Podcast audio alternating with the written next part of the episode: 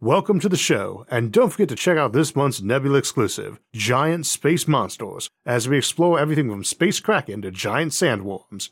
To get access and help support the show while hearing every episode early and ad-free, plus hours of bonus content, check out go.nebula.tv slash Isaac Arthur and use my code Isaac Arthur. Good afternoon, everyone, and welcome to the SFIA monthly livestream Q&A. We'll get started in just a moment, but go ahead and start getting your questions in the chat window, so our moderators can start relaying those to me as soon as we start. Please try to keep the questions concise and watch your spelling, and try to be polite to others in the chat. We usually go for about an hour, so you probably want to grab a drink and a snack, though we'll take a break about halfway through, too. With all that said, welcome, and let's get started. Let's go ahead and get started with our questions. kind of makes me wish we could to Davis make cocoa bombs instead. Uh, For anyone who saw last week, Sarah is back in the studio with us today. Uh, David Thomas, who'd been with us uh, last month filling in for, he was actually live streaming from his parents' house today making cocoa bombs with his mom.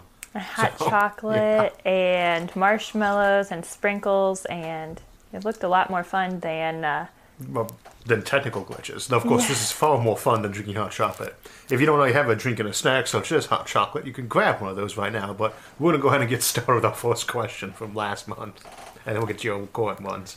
okay well we had a question from thomas perkins that he wanted to know what your thoughts are for a realistic and long-term solution for mitigating radiation dangers for space colonization Uh, that's always kind of a tricky thing in the sense that we have the the core issue with radiation in space is that there's no atmosphere blocking it out, but it is always about thickness. Magnetic fields can help with ionized particles, for instance, but magnetic fields like the Earth have do not in any way stop gamma radiation, right? Oxygen stops gamma radiation, hydrogen stops gamma radiation, nitrogen stops gamma radiation, stuff in between it and you stops it.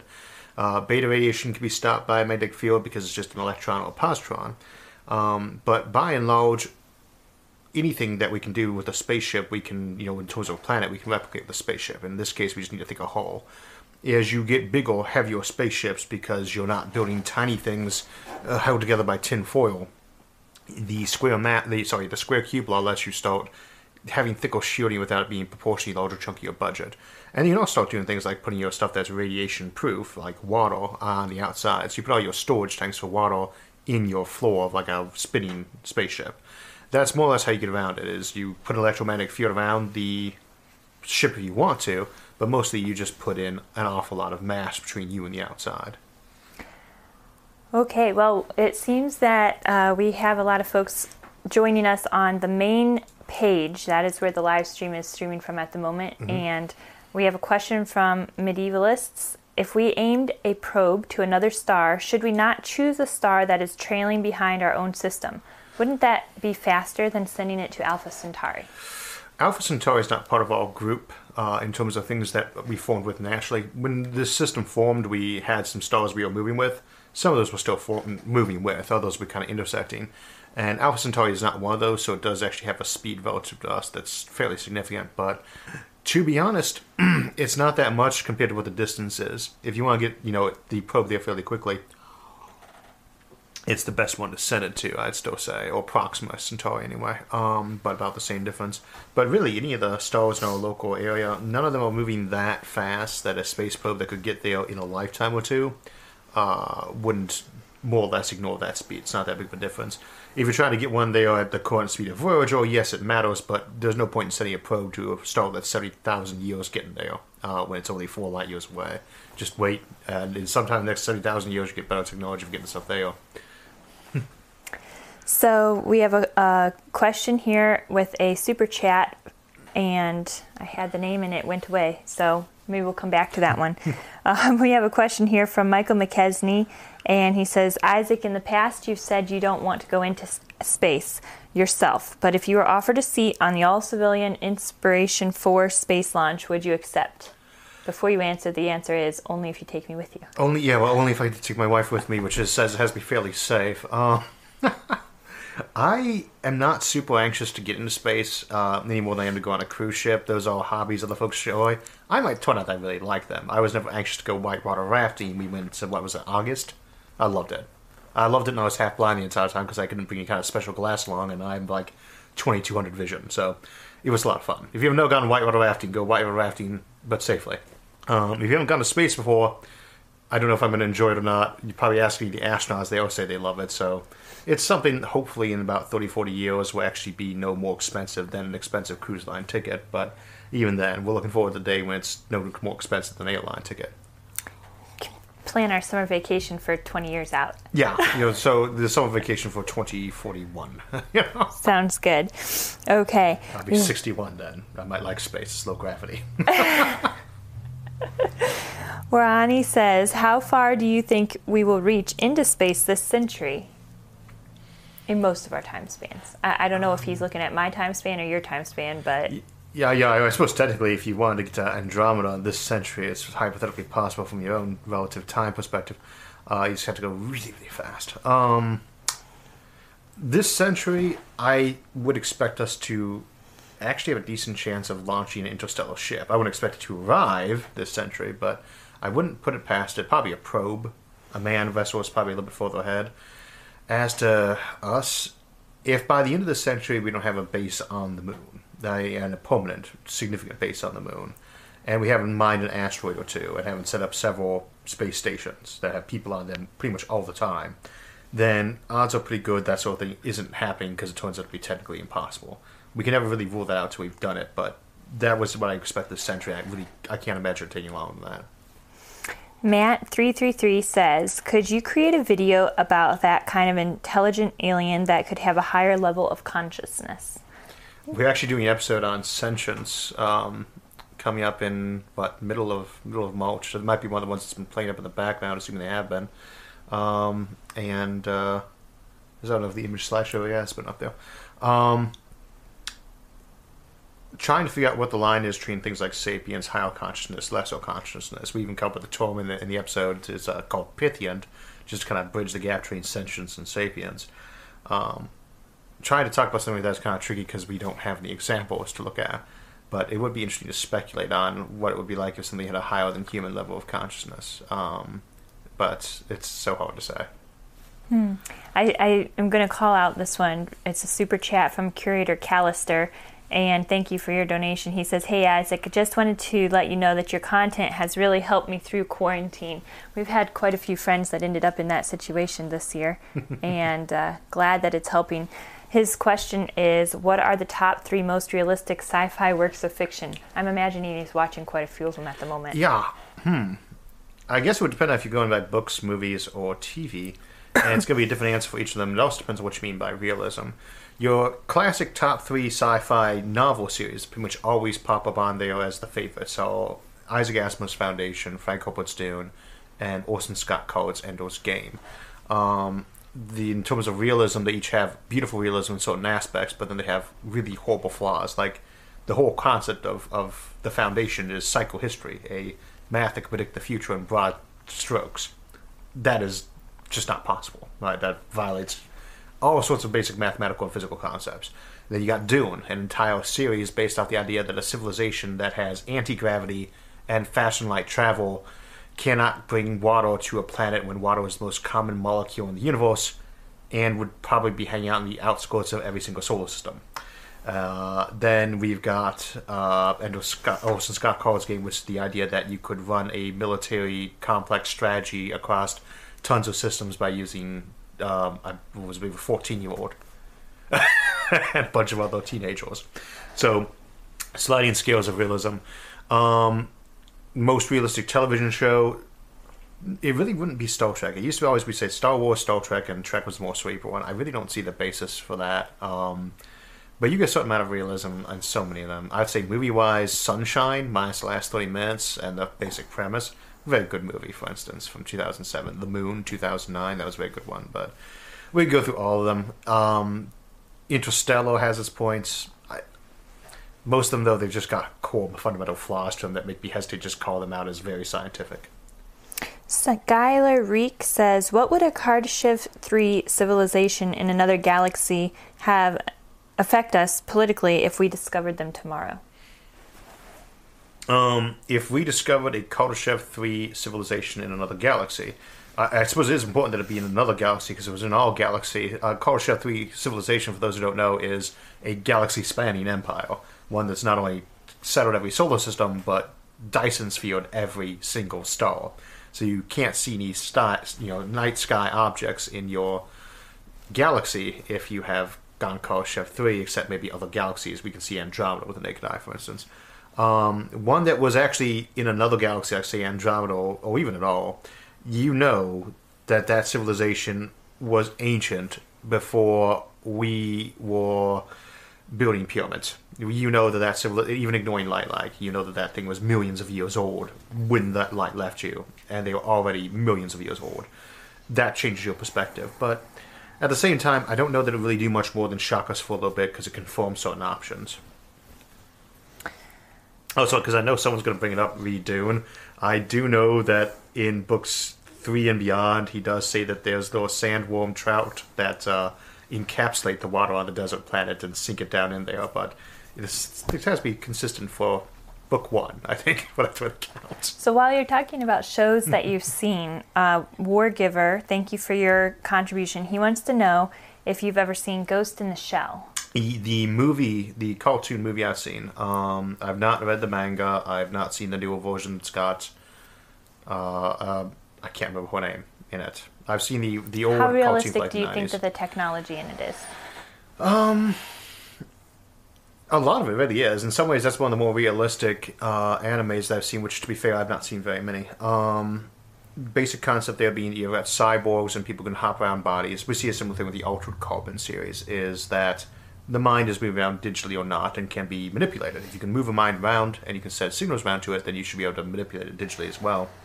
And so that whole series kind of looks at the question of how malleable is this concept we call personality, uh, how solid an object is you. And that, of course, is something we're going to get to find out uh, in this next century or two, I'm quite sure. And hopefully the answer will be much less dystopian than we see in, in, in shows like those. Randy Smith says if any of our new nearby stars go nova and aim a gamma ray burst at us, how far underground would you have to be to escape at least the radiation? uh, in your basement. In, in your basement. Gamma ray bursts, I mean, it depends on how tight it is. If our sun was suddenly a supernova candidate that was able to do a gamma ray burst, a pulsar, um, then yeah, we'd have to be pretty deep underground to survive that direct hit. Uh, but it, it is still a cone that widens out. Anything that's even four light years away, it's going to rip the atmosphere off in terms of ionizing it, but you yourself would not be killed by the radiation even just under a meter of Earth. So. So, can we make an entire galaxy a ship by building an engine around the black hole in the center of the Milky Way? I wouldn't do it that way. Um, it's possible, but uh, you got to keep in mind the black hole in the center of the galaxy is not really the, the thing to which the galaxy is wrapped around. It just happens to be where that black hole would tend to naturally be at as a very big object that uh, would form more commonly there. Um, the galaxy outmasses that black hole by a factor of about 100,000 to 1. So don't think of it as too much of an anchor. Um, not a bad place to be dumping mass into to try to push a galaxy along, but it's not really a good gravitational anchor in of itself. You want to move a galaxy, you want to move large chunks of it that are gravitationally bound to each other. You don't really want to leave bits of it behind. Um, and uh, in that kind of context, uh, see the Fleet of Stars episode for a better look at that. But you really want to be trying to move the whole thing. Each star is a Shkadov thruster kind of situation, or a black hole based type engine. I think you kind of elaborated on this question from Merv Johnson already, uh, but thank you, Merv, for your uh, contribution here. And he says back in the Clarketech episodes, you mentioned different types of mass inertial, and active gravity, passive gravity. Can you elaborate a little bit more on those here? Sure. Um, this cup, uh, which going to make for an interesting example, this cup that Jason and Christina bought me when they were down at Disneyland some years back, um, has mass that is inertial, gravitational, and active and passive gravitational. If we think of these things, we say the mass for them is all the same because they seem to act as the same quantity to us in a naive sense. But if I want to move this cup, I have to push on it and something resists. To give this cup inertia, I have to push on it and something resists. If I were to double this cup or drink more of the coffee out of it, it would be easier to push. That's inertial mass. How much it resists being pushed on by you know accelerating forces. active gravitational mass is how much it pulls other objects. So, like, it's exerting a little bit of a pull of gravity on me right now, right? It yanks at me. And then there's passive gravitational mass, which is how much it gets yanked on by me. And we have no real reason to think that these should be the same quantities, but they seem to be. Right? We figure they got to be linked together at a very core level, but what that actually is to us at a theoretical level, we don't know yet. But they are three separate quantities. If why they are linked together, presumably there is a good reason for why they are the same. We don't know it yet, but they are three separate quantities. How much this thing resists being pushed, right? How much it pulls on the Earth, and how much the Earth pulls on it, or beyond it, and vice versa. Those are your three types of mass.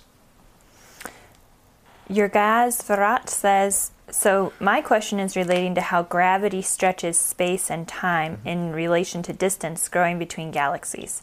Is it possible that the actual distance is not increasing, but that the density and I just lost the rest of it. So make up whatever you want for the rest of the ending. Do you remember who it was? I think I might have it in the chat. Your guys Varat. That's right. So unfortunately today, a couple of the fo- folks who help us out on the live stream are not available today. Uh, they all popped on. We have Oh, do they? Uh, the Owl and Stellarator. oh, okay, all right. Is that that one's not in there? Well, it was a. Uh, it says continued, but it doesn't continue. Uh, So- what was the question? It was about. It was about how gravity stretches space and time in relation to distance. Okay, I'm guessing the question on that one is: Is it possible that instead of the space between galaxies expanding, we are getting compacted, e.g., things are shrinking in size, or that in some fashion the light's getting slowed down as it passes through their mond? We did talk about that a little bit more in the dark matter technology episode. Without knowing this was the question, obviously I can't only kind of sort of answer it. Um, but uh, we don't know if the universe is getting bigger or everything is getting smaller. That's one of those um, questions where it, it, it's the answer is effectively the same anyway. You could never tell if you're shrinking, everything else is getting bigger or not. It's it's how would you know? Um, on the other hand, is something causing light to slow down between galaxies, for instance, to cause that effect? Um, we don't know. Um, we haven't been outside of galaxies to test this stuff. I really to just say no. We have no reason to suspect that's the case, though. We say things like, why is the universe expanding? Understand that this relies on the idea that the conservation of energy, the most fundamental physical law we have besides entropy, doesn't work.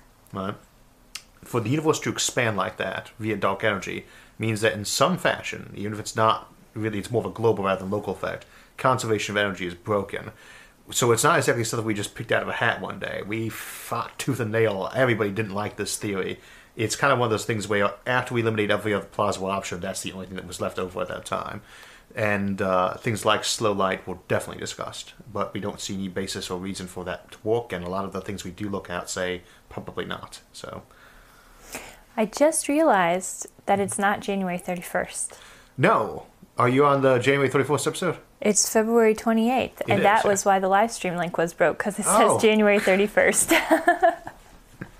Well, I, I'm kind of like a month behind here. the ins and outs of the various problems. Now, wouldn't it really have puzzled everyone if it was February 29th? I mean, it could just get lost. Every four years, yeah. No, um, you know, I'm glad I don't have that February 29th birthday. I guess most people put on the March 4th. Yeah, I guess so. If Hmm. we ever have a kid on Fe- on uh, February 29th, does that mean they only get old once They every only four give years? one birthday every four years, yeah. Although I suppose that's a really nice one. At that point, if you're only giving a birthday present every four years, that's like, well, I want a pony. Oh my! Say, well, it's too late for this year. You can ask me again in four years. Yeah. that sounds sinister. It's, it's well, you know, it's all about effective parenting. Yeah. Oh, oh. Well, glad to know that ahead of time. Um, Eric Johansson, thank you for your um, super chat here. He says, if environmental and political concerns are disregarded, do you think it's feasible to create nuclear rocket engines that can take off from the Earth? Thermal, I mean, nuclear thermal rockets, I, I'm open to the idea of that, or even the uh, nuclear light bulb option. Um, I, I just kind of want to emphasize there's many different types of nuclear rockets. Um, one of them basically fires radioactive exhaust out the back end of the ship. I don't think that that will ever be legal. and, and if that actually is legal, um, you know, definitely the post-apocalyptic world kind of scenario. Uh, where you probably want to be getting yourself a mohawk and a dune buggy and uh, and recipes for having guests for dinner. Uh, it's not going to be pleasant. That's Uh, but as for nuclear thermal rockets, maybe. I don't think that that's ever been an option people are too fond of. And you can use nuclear power to get us into space. Um, you know, once you're in space, you can use it all you want out of the orbit of the Earth. But near us, what you do is you hook a bunch of nuclear reactors up to a mass drive or a long launch rail or an active support structure, and you power things that way. And then you have a much more contained place for your uranium, which is good to keep contained. I love nuclear power, but it's not something I want flying over my house. Speaking of flying over your house, I see somebody suggest maybe we need a space pony. I wonder if they do space seahorses. We did an episode on space whales. That's Um, true. And, and we were just talking about whale guns a moment ago. Um, Hey, hey, I see up on the screen we've got uh, the Killing Stars episode coming up on March 11th, and we have a question on star lifting Mm-hmm. from Mercurian Brockstrone. They've got a very long name. Anyway, he wants to know if I start star lifting the iron out of the sun, how many Earth mass planets can I fit in the Earth's orbit, and why is no one talking about orbital rings? Uh, orbital rings, and this is the biggest one with that. Um, well, in terms of ion out of the sun, let's hit that first. There's about 27,000 Earth's worth, give or take, of mass that's not hydrogen or helium in the sun. Uh, iron should be one of the more plentiful of those, but off the top of my head, I don't know if that would be like 100 Earth mass worth or 1,000 Earth mass worth. Ions a fairly plentiful isotope, um, but I think oxygen would make up the lion's share of that mass, and then carbon, nitrogen, and then I, I can't remember how many orders of magnitude it drops off between like oxygen and iron. Um, but if you look up an elemental abundance chart, uh, just take 27,000 and then look at what oxygen's is compared to ion and adjust accordingly. Um, as to orbital rings, the reason why they're not getting talked about much is one, they're, they're really not that well known yet, and two, um, it's kind of like saying that I want to go settle um, the Oregon in 1822, and someone says, "Let's build ourselves a big railroad out there," and say, "Well, build a big railroad to where? What city? There are no cities out there. It's not even a village." Or someone saying, "I would like to open up a you know international airport." In the middle of Nome, Alaska. Say, well, there's only like two or three people who go there on a given day. We don't need an international airport orbital rings are like that. There's a very heavy capital investment, and what they make cheap is mass motion of things in space. Uh, we haven't ever prototyped one. It's probably easier to do a lighter one. We've already done a few. Right now, we're not with the miniaturization stage, we're at the prototyping stage. And I don't think we'd even want to be prototyping something like that till we were talking about moving at least a thousand people to and from space in a given year and similar amounts of cargo. That's when you can start prototyping it. Matt Van Grisven says, uh, "Oh, thank you, Matt, for your super chat." And he says, "Have you ever seen a red dwarf, and what do you think?" Have I ever seen a red dwarf, or have I seen the show Red Dwarf? Does it say? Let's assume it's the show. Uh, well, assume for the moment it was a, one of the stars. No one has seen a red dwarf because I don't think any are actually visible to the naked eye. Maybe Proxima if you got binoculars. So for the show Red Dwarf, I've seen the first couple episodes. Um, I don't know why, but every time I start watching Red Dwarf, I end up watching Blake Seven instead. I don't know which of the two qualifies as more dystopian, but when it comes to low budget science fiction from the 70s and 80s from the BBC, they're both good. Uh, Johnny Wings, thank you for your super chat. He says, Hey Isaac, I love your channel. Can you tell us about your plans for the channel and any growth or developments, and what are your goals or plans for the coming year? theoretically, we'll have to set a new studio up in a few months, um, and I am hoping to find time to write a book uh, at some point this year, but that's been slow progress. Um, and I don't know if that's going to be on like mega structures or if it's going to be on Fermi Paradox or even if I'll get in my ear to just write something fictional. But uh, Not just theoretically. If we're moving to a blueberry farm, then you have to have an office that accommodates, you know, eating blueberries and talking on the channel. I don't know. Are there blueberries going to grow in space? I, we actually did that in the sorry, colonizing series. Uh, It's funny, you know, uh, the one that Sean asked me to do, the conference in March. The episode he wants to show me in advance to have me do a Q&A on is that colonizing series episode where we talk about blueberry farming. Well, see, they, they know that you're uh, wanting to get into farming and farming blueberries, so they want to know if you can try them out on the moon. There we go. Uh, for a little bit of context, when he was wondering on that, uh, Sarah started a blueberry farm right before we got married, and it's been semi on hiatus this year, and we'll start it back up this year. So. um, let's see. What, Blueberry pie. Here we again? come. So, in terms of the channel, um, we're studying a lot of stuff with Nebula right now with Standard. Uh, for context, Standard's the uh, guild network kind of thing that a bunch of us founded a few years back. Um, and uh, it's like real, real engineering's on it, for instance. Uh, but you've probably seen the bits whenever we do Curiosity Stream. We've been putting a lot in trying to expand that out. That's been sucking up a lot of creative energy, um, doing like extended versions, things like that for episodes. Um, but I'd say probably the biggest one to try to do with the show is I'd like to do more live uh, follow up segments on the videos at the end of the main ones. Um, as we saw a couple of those of late, and not necessarily live, but you know at least recorded like this kind of situation. And it's everything's on hold while the plague's on, as we say. I don't know. Uh, more live studio stuff switching around, maybe starting some more work on the book, and probably trying to explore some of the options for um, other formats besides just YouTube. So I do like YouTube. For those of us who just talk about like me and other channels said, well, we're not too happy with YouTube. That's well, we don't really want to be strictly dependent on YouTube as our only you know place to put our videos out at. And so there's been a lot of effort by a lot of us to explore alternative platforms, and that's taken up a lot of industry effort of, of the last year or so. Uh, Ram Bam says that he and his dad used to watch uh, Blake Seven as well, long time ago. Oh yeah, I think I might have showed you episode one of that, but it is it. The guy has a poem. Um, that's the thing I, I even notices first with Blake Seven is the main character uh, has a, a giant poem. Uh, very seventies show. Um, but uh, I guess we've time for one more question before we go to break. Yeah, well, let's uh, ask this question on life extension here. We have Will Cherry. Thank you for your donation, Will. He says, What is the odds for life extension in the next 50 years? And if it's not possible, what are your thoughts on freezing? Or would we have cybernetics by then? And uh, Cybernetics doesn't necessarily amount to life extension. Thank you, by the way, for the donations. And I know a couple of people have done super chat. Hopefully, it's coming up on the screen when people are doing that. that. is. But uh, it's very we've been- impressive. we try to get to everyone's question that we can to one way or another, but sorry for those who we skipped on that. Um, cybernetics does not necessarily offer life extension. Um, it probably would do a lot for letting you get for the long life and good health. You like if your heart's going bad, it's nice to be able to use something cybernetic, but I think that technologically speaking, more often than not, what we use is you know, just a cloned human heart or reconditioned heart or a heart going on top of a pig's heart. Um, everybody wants a pig's heart. Such a strange thing to think that that's their closest relative for the purpose of organs. Um, anyway, um, freezing's an option if you think that the technology is possible. I would tend to feel like if we haven't made big progress on it in the next 50 years, it might be that it turns out to be a lot harder to crack than we're thinking, in which case freezing might not help as much as one would hope.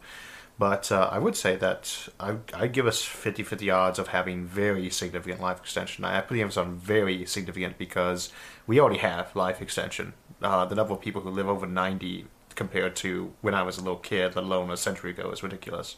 The number of people who break 100 is, is used to be one of those things where maybe one person in the town turned 100. Uh, now it's there are multiple people around having that birthday every year. Um, all medicine, as Aubrey de Grey likes to say, all medicine is life extension. So, uh, but if we're not making fast enough progress for you and me, maybe freezing is an option. So, uh, we'll go ahead and go to break, and we'll be back in just a minute. So we'll be on break for a few minutes, and it's a great time to get a drink and a snack, or get more questions in for part two of our live stream. While we're waiting, a couple episodes back we were looking at orbital bombardment, and I've gotten asked why we didn't spend much time talking about using asteroids as weapons. It's a very popular idea in science fiction, showing up in almost every major franchise like Star Trek, Star Wars, Stargate, Babylon 5, and many more, including most recently the stealth asteroid attack we see play out in Season 5 of The Expanse. However, we didn't focus on it too much in the episode, and partially it's because we've looked at asteroids before in our asteroid defense episode last year, but mostly because asteroids are not very good weapons. We could probably do an entire episode on the topic, and maybe will at some point, but let's just detail the key bits during our break. First, any spacefaring civilization where folks can move around asteroids, it's one where they can also move around and place a lot of detection gear too. Almost every trick for hiding actions in space relies on either weaker detection gear or it all being at one single spot. If you want to give an asteroid a shove, one that could usefully damage Earth, then you're generally talking about having to give something in the vicinity of a trillion kilograms a change of velocity of a kilometer a second.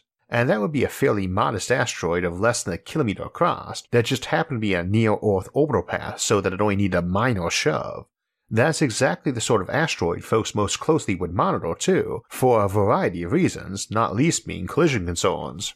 So the kinetic energy needed to shift a trillion kilograms a kilometer per second is on order of a billion billion joules. That's comparable to a couple hundred hydrogen bombs, and again that's assuming we're moving a relatively modest sized asteroid with a very precision and efficient push.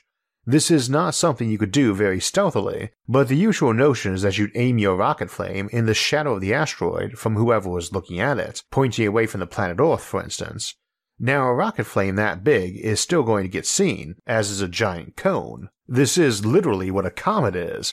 But even if we assume it hid in the asteroid's shadow, it's only from that one angle, and the first and most obvious place to put your detection gear is out at places far from Earth able to watch those other angles.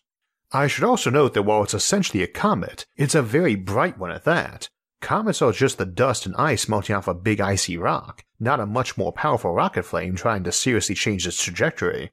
The other thing to keep in mind is that in a spacefaring civilization, asteroids are seen as wandering money. Someone owns them, especially the metallic ones considered ideal for use as a weapon, they are going to want to track the things, and they are going to be watching for obvious tricks like someone grabbing the transponder they left on the surface of the asteroid and detaching it, not for fear of someone using it as a weapon, but an attempt to steal the asteroid. So hard physical checks by radar and telescope should be fairly common. Fundamentally, we want to use an asteroid as a weapon because it's dropping a mountain on someone with energy releases that exceed nuclear bombs. And we have to remember that means trying to move a mountain without anyone noticing, while using energy releases equivalent to nuclear bombs to do it. It's not subtle, and it's not something a spacefaring civilization is going to ignore. A mountain, full of money, that is not where it's supposed to be, is going to result in folks looking for it with a lot of enthusiasm and determination, and the faster you want to move one, the bigger the noise it will make, so to speak. Hence, they don't make for very good weapons. We'll get back to our show in just a moment, but I want to thank everyone for their continued support on Patreon and all the wonderful episode ideas we had there in our recent poll. And if you'd like to help support the show, you can do so on Patreon or by going to the donate tab on our website, isaacarthur.net. And now, back to our show. Alright, and we're back. Um, and by the way, for those who are seeing it, it says January 31. I guess it didn't get updated. Uh, we're kind of adjusting to this new system for Streamlabs OBS. Uh, we were trying to go by Streamlabs OBS, not its other acronym Slobs is the new live streaming software one's using, and I'm getting kind of used to it. So, uh, back to your questions. Well, Flax decided he wanted to make an appearance. um, so we have a, a question here from Twilight Mists. Thank you for the super chat, Twilight. And they say, I love your channel. You've repeatedly said that the IR signature of a Dyson swarm can't be hidden, but hypothetically, couldn't you direct all of that energy into a shell of black holes? I'm almost wondering if I should just put him up on my lap so he's not walking around by the tripod. Um, this has been happening a lot. I don't know if you even noticed when we did cam- when I had David swing the camera around last time. I had the clever thought to put a cat door into my office so my cats wouldn't be scratching at my door to get in when they wanted in, and now they can just kind of walk in freely all they I, want. I think he's going to sit yeah. there and watch because he's very interested in your answer to the question about yeah. whether or not you could direct the energy into the shell of a black hole. hey, how come you put me on the screen? You're not on the screen. This is. It just popped up with me. um, there's time lag on your side. So this is Flex. All right, talking about black holes real quick. Um, if you try to direct energy into a black hole, it's obviously going to go in there. I think what people tend to forget is that a black hole is not just something that sucks up random energy. When a photon, for instance, is going into a black hole, if it starts off infrared, it's not going to arrive infrared. It's going to be blue shifting the whole way. We do not know for certain that black holes don't violate the laws of thermodynamics, but we tend to assume that they do not. The major reason why we don't say for sure is we can't absolutely rule it out yet. So it's not really one of those things where we think they might violate thermodynamics so much as we're not 100% positive that they do not. Um, everything in nature should give off radiation. Black holes give off radiation in their own way. Um, and the idea is, can I take all that radiation and can I bounce it down to a black hole? Hypothetically, yeah, you could maybe be able to do that. You could maybe surround your civilization with infrared reflective mirrors that were parabolic dishes that just bounce all the light down into a black hole, into a sequence of mirrors and lenses. You're not going to hide yourself completely doing something like that, and you're not going to believe that you would. Right? That is not a walking way to hide yourself because that's not going to hide you from anyone as big as you are. Right? They will be able to still see the various little bits of that leaking out from that. Uh, and it's not going to be an energy efficient process that lets you reuse that energy either. But there may be some aspects of black holes that kind of let us get around the laws of thermodynamics, but probably not. It's still a popular idea for why that might be the case, though. It doesn't hide you gravitationally either. The Don Javon says, could we colonize pulsar planets or planets? Planets orbiting a black hole. Planets. Black hole planets, I guess that'd be. Can we colonize planets that are orbiting a black hole or a pulsar? I noticed the Flex got away. He doesn't like being on the camera, so maybe he's gonna go leave maybe. there was no reason why you couldn't colonize a planet that was around a black hole or a pulsar. Um, but you gotta keep in mind these things tend to be fairly radioactive objects.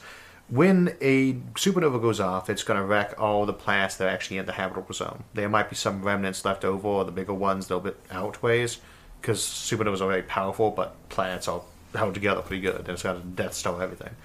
Um, whatever's left over is not very bright. Pulsars are nowhere near bright as the as, as the weakest of normal stars. Right?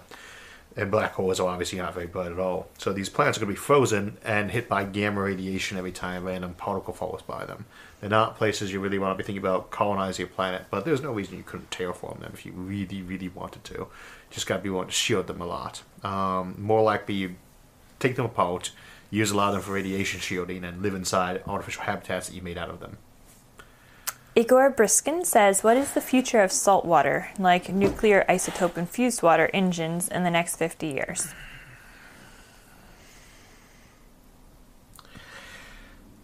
You know, when it comes to anything involving nuclear fission, I, I, I, I don't even like to kind of guess about what its developmental use on Earth is going to be because first you've got that you've, you've got two types of resistance to it the irrational and the rational kind some folks are a little too resistant to it for the wrong reasons but they're you know they're well inside the zone of what's you know legitimate and so on and other people who are just convinced it's going to kill them period no matter how safe we make it i never know how much to factor that latter category into guessing how popular nuclear is going to get um, so we might make one that's really efficient, really good, uh, has no carbon footprint, is a tenth the price of normal electricity, and people still won't use it. I, I don't know.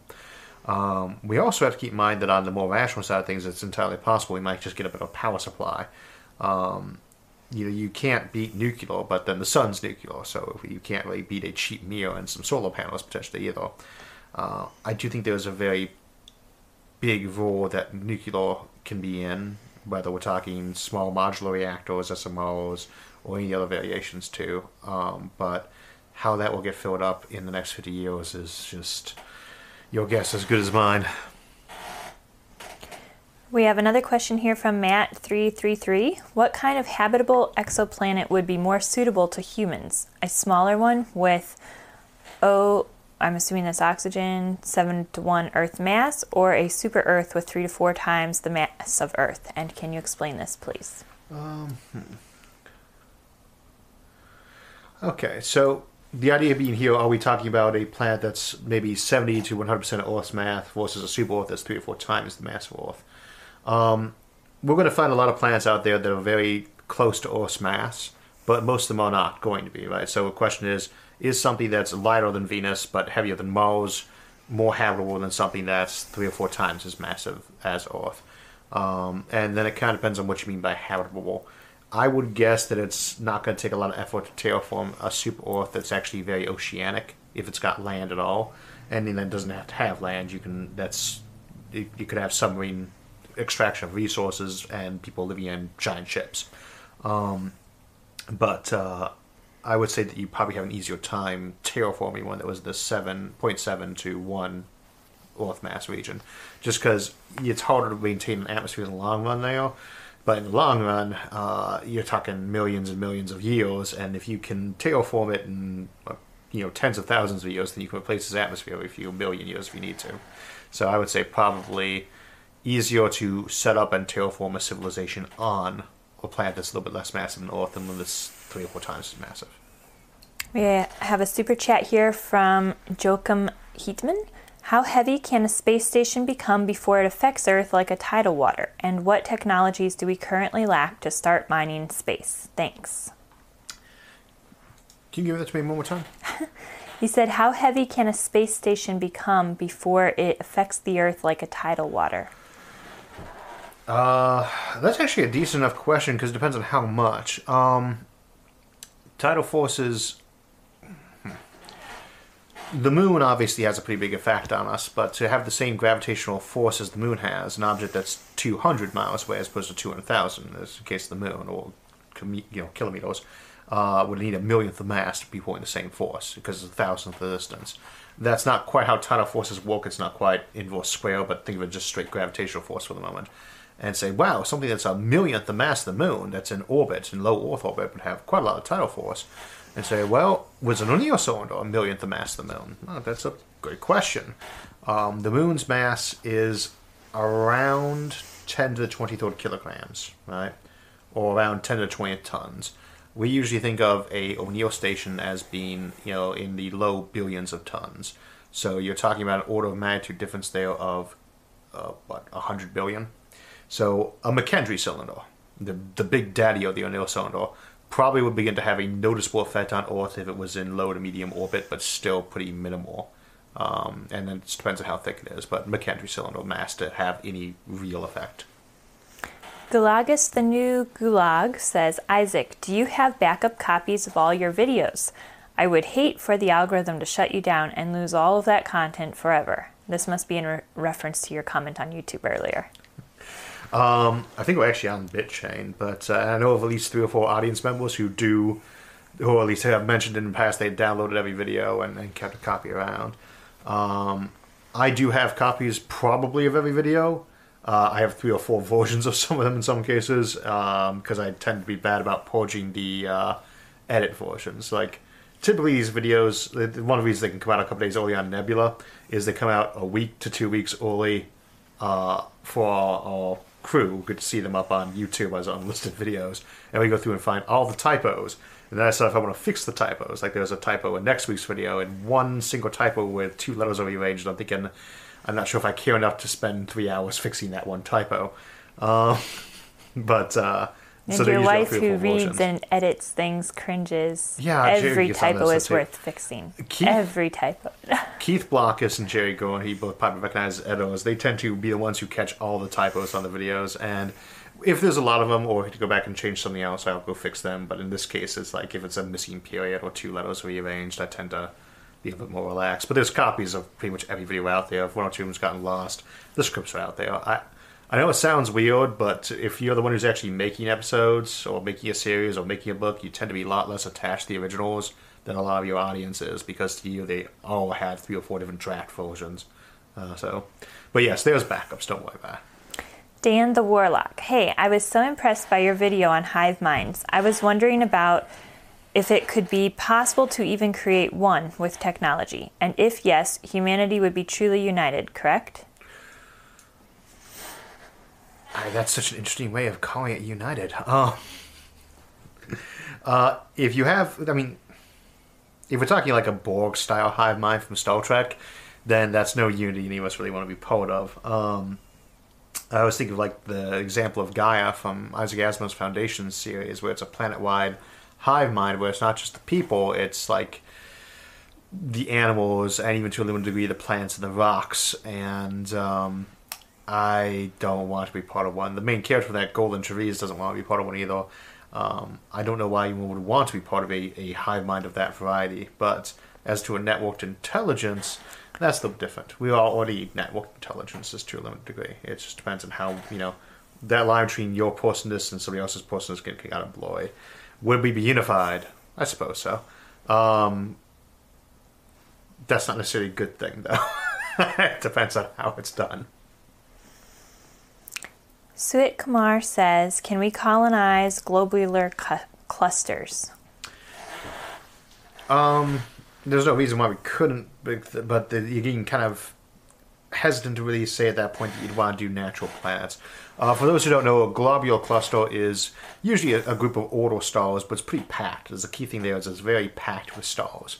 There, you know, it's not spacing every four light years. It might be spacing of every four light months or even less. Um, they they are old, big systems full of light. Um, I don't know that I want to be putting planets there, especially since many of them are going red giant in the case of red globular clusters. Um, could you actually fill the area out with things like space habitats? Absolutely, yeah. Um, the biggest trick is planets are always going to be a little bit sensitive to radiation lighting beyond what you'd have for if I have a meter thick of dirt, steel, and lead treat me in it because I'm inside a space habitat. So yes, but probably not the place you want to be terraforming planets a lot. The Game Crasher, the Master Gamer, says, Have you heard of the channel Astronautics X? Apparently, they're saying that essentially faster than light travel is not only possible but necessary for the universe to function.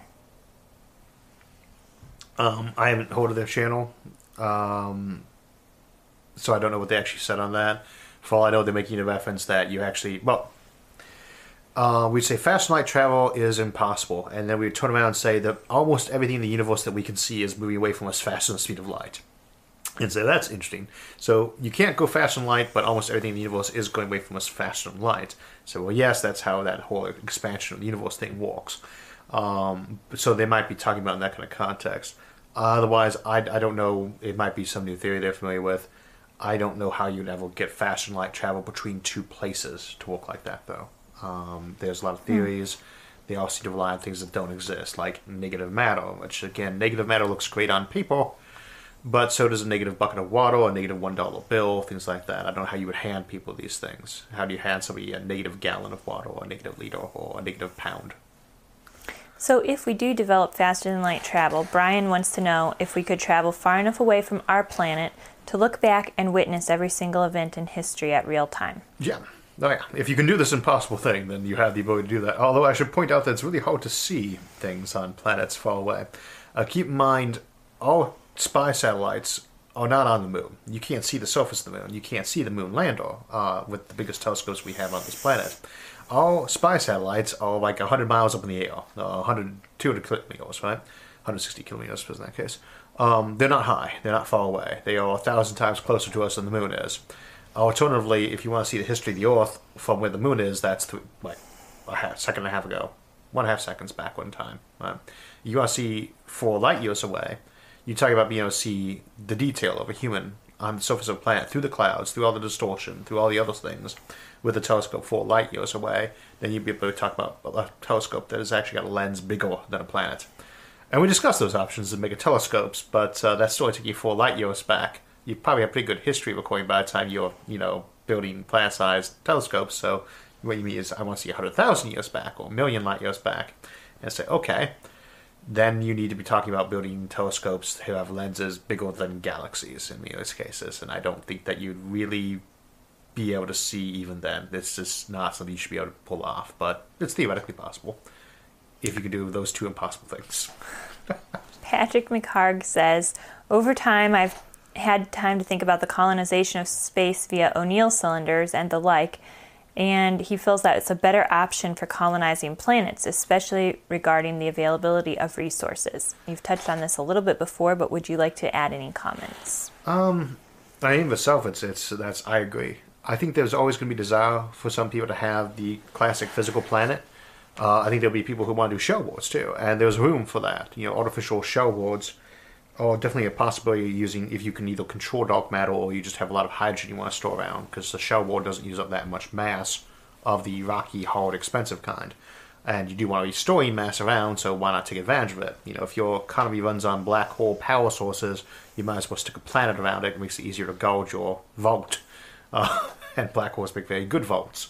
Um, but uh, as to why you would ever colonize or terraform a planet, people will. I don't doubt that, but it's a good way to stake a claim to it because what you're really doing in this case is saying I'm landing on this planet that represents like one percent of the available mass in the solar system. It's mine, and if you guys want it, you have to you know take it from our civilization.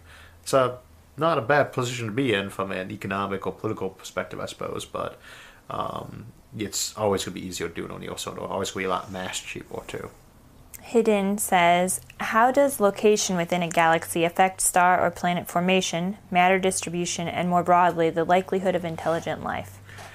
How does star formation? Location within Oh. a galaxy affect star or planet formation, matter distribution, and more broadly, the likelihood of intelligent life? There's still a lot of debate about exactly what the metallicity of the early galaxy looked like and what its distribution is, but the the closer you are to the center of the galaxy, the younger the stuff tends to be. The further out you are, the older it tends to be, on average, very loosely speaking. This does not mean stars are, are formed in the center of the galaxy and work their way out. Uh, metallicity wise, the more supernovas you have in the area, the more recently that is, the higher the concentration of metallic objects. But for the most part, uh, other than the very early universe, which you don't have a good image for yet, the first four or five billion years, you really should have had the option to have rocky planets of Earth mass almost anywhere in the galaxy. Some places obviously more distributed than others, and that one you would have to talk to an astronomer on because I do not know what the current models are saying about um, metallicity of of systems based on distance or, or nebula clusters of that period. So, Al- Pulsar, Pulsar. Okay, well, speaking of pulsar, Albert has a question. Would non carbon life forms be able to survive on a pulsar planet? And if so, what type of biochemistry would be best suited to survive the heavy radiation? Um, hmm.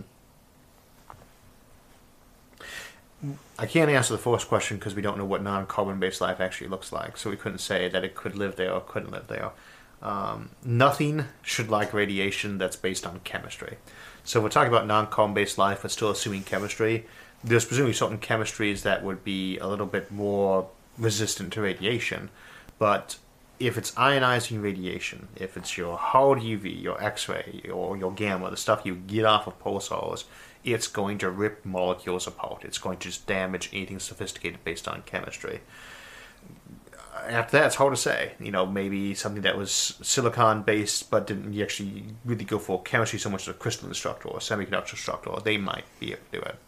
Um, and yeah, that's I mean, so chemistry wise, there really shouldn't be a setup that's really more more well suited to those kind of systems. It just shouldn't be a place you'd expect life to be able to evolve using chemistry. DJ Brower wants to know what your thoughts on interplanetary cyclers and how feasible they would be in the next 30 years. Do Not you have feasible right now. Um, you Okay, know- uh, as a part of that, do you have thoughts on Elon Musk and his 1 million people on Mars by 2050? I love that man. He's uh, every time I think he's got an idea that's completely crazy, that's the one that works out. Um, I have a personal rule where Elon Musk is concerned that dates back to me being one of the people who thought SpaceX was never going to go anywhere. Uh, I don't take for given that Elon Musk can pull things off because he fails more often than he succeeds at things like this, uh, and yet he has a success ratio that uh, even Thomas Edison would find impressive. Um, so he might be able to pull that off. I don't a big point, though, because Mr. Dodo has a good point here. He says, considering that we don't have a permanent base on the next rock along from us, the moon, what are the chances of us colonizing another planet or interstellar within the next 1,000 generations? We could colonize Mars in this decade if we wanted to bad enough and we're willing to throw enough money at it and we're willing to take some risks with using some prototype engines. Right? It's it's it can be done. Um, we could set one up on the moon too if you were willing to just throw money at it. Um, and the thing is, why would you need a million people there though? If you're just trying to do the get your eggs out of one basket scenario, you can do that with a thousand people and an awful lot of freezers full of uh, um, genetic material. and uh, I mean, I would love to be around here in 2050 when I guess I'd be what 70. I would love to be here in 2050 and say, yeah, I couldn't believe it, but Musk was right. And there's a million people on on Mars. so we have another question Um, I don't think it's related that. to that million people on Mars. Someone says, uh, wouldn't that be death by gravity? We don't know that. Or Mars by lack of gravity. Yeah, I mean, see our life on low gravity planets episode, or the more recent zero gravity civilizations episode is. But what we discussed there is we don't know what low gravity does to people. We have just don't know. We know what zero gravity or microgravity does to people, um, but we've never put people in low gravity. with uh, with exactly 12 exceptions. Right? We've had 12 men who walked on the moon for three days or so each. Right? Uh, bookended on those trips, they were undergoing high acceleration and no gravity. Right? So for the three days of low gravity each of those experienced, we have no data because it was bookended by zero gravity and high acceleration gravity and re-entry, and they were in perfect health, and it was three days. We do not know that 12% gravity, like the moon has, is in any way harmful to humans. We think it probably is not healthy, but we don't know. And there's a lot of guesswork on that. Mars is three times higher gravity and a little under half what we have. That might turn out to be perfectly fine. It might be one of those things where you don't even really need to do extra exercise, but we would expect it to be causing some fluid issues, causing some damage to bone structure from density. But it might not be anything that we can't easily fix. So Thunderblitz says if we found a way to produce wormholes cheaply, could a Type 3 civilization exist by reducing data travel time? Sure. Uh, going back to the wormholes thing, if you can make Stargate style wormholes, um, then yes, you could absolutely run yourself a galactic empire. Um, you know, see some examples like well, like Stargate or like Peter Hamilton's Commonwealth Saga. Um, for just a few examples of really good wormhole-based galaxy-wide civilizations. Uh, but there's a galaxy, there's a wormhole in science fiction, which is a flat disk that you can walk through and step out to the other side of the universe. And there's a wormhole in actual mathematical modeling, which is something that weighs several hundred solar masses. That, that's the basic wormhole of the original model. It weighed more than several hundred stars stuck together and that was making a gateway big enough for a person or a ship to get through. We have some concepts where you might be able to do it with like a single Jovian mass, and some others that fool around with negative mass that might let you do a bit less than that, but these are still gigantic things, and um, they they are not necessarily going to even get them to walk. Really, be ideal for casual commerce and communication. I was just reading through some of the comments here. We have uh, Algorn Dianza says, Isaac Arthur, love the channel. It makes me happy seeing you and your wife working together. It's so cute. Thank you. Thank you. when I, I actually remember to switch the camera to my wife, uh, it's uh, probably helps. um, that wasn't a question. That was a comment. It was just a comment. Yeah. It's awesome. I, I do have a couple more questions here, though, right before we sign off for the afternoon. We should, probably should soon. okay. Mr. Kavinsky says Hey, Arthur, if humanity and aliens come to blows, wouldn't the Oort uh, be perfect spot for them to gather resources and strength? Maybe even weaponize the asteroids that barely pass by the Earth. The Oort. The Oort cloud? O O R T. Oort cloud. Well, they don't say cloud, but that probably is what they meant. Um, uh, if aliens were going to attack us, the Oort cloud would be a perfect place for them to land if they were trying to be stealthy about it. Um, the problem is, right now, if aliens were coming into the system and they wanted to attack us, they, it's not where they would stop; it's where they would dump their garbage out. Um, if you're traveling between solar systems at any fraction of the speed of light, the best way to deal with a hostile planet that you're traveling to is to slow down slightly right after you kick your garbage out the airlock in the direction of that planet and then wait patiently before the planet just has the surface get obliterated by the garbage you kicked out the side. Then you can invade. Um, the Oort Cloud would be a good place to sneak a little self-replicating item in. You could go hide inside the ice where it'd be fairly cool and eat the inside of a lot of comets, a lot of cometary bodies, things like that. Build up a nice sized fleet, and then you could rain steel down on the uh, the planet below uh, inside that solar system. So it's not a bad place to go because you would have problems seeing there. Uh, so we got time for another question? All right. We're going to end with one from Atlas. He says, Isaac, could Batman beat the Predator in a fight? I mean, Batman beat Superman in a fight. Arnold Schwarzenegger. Well, I would actually. I don't think it would be fair to say Arnold Schwarzenegger beat the Predator in a fight. Uh, that was kind of more like survived a fight with the Predator. Um, I would say Batman would, would beat the Predator, yes, um, because Arnold Schwarzenegger was awesome, but the the Predator was you know, Batman's cooler. Um, yes, Batman would win. so there we have an official. on that note, we'll go ahead and sign off for today. We will see you all on Thursday. Thank you so much for joining us. Good night. So that will wrap us up for the day. I want to thank everyone for joining us, and again, if we didn't get your question, feel free to post it as a comment below, and I'll try to get to it this evening. Also, you can continue the conversation at any of the forums on Facebook, Reddit, Discord, or our website, isaacarthur.net. Thanks for joining us, and we'll see you Thursday.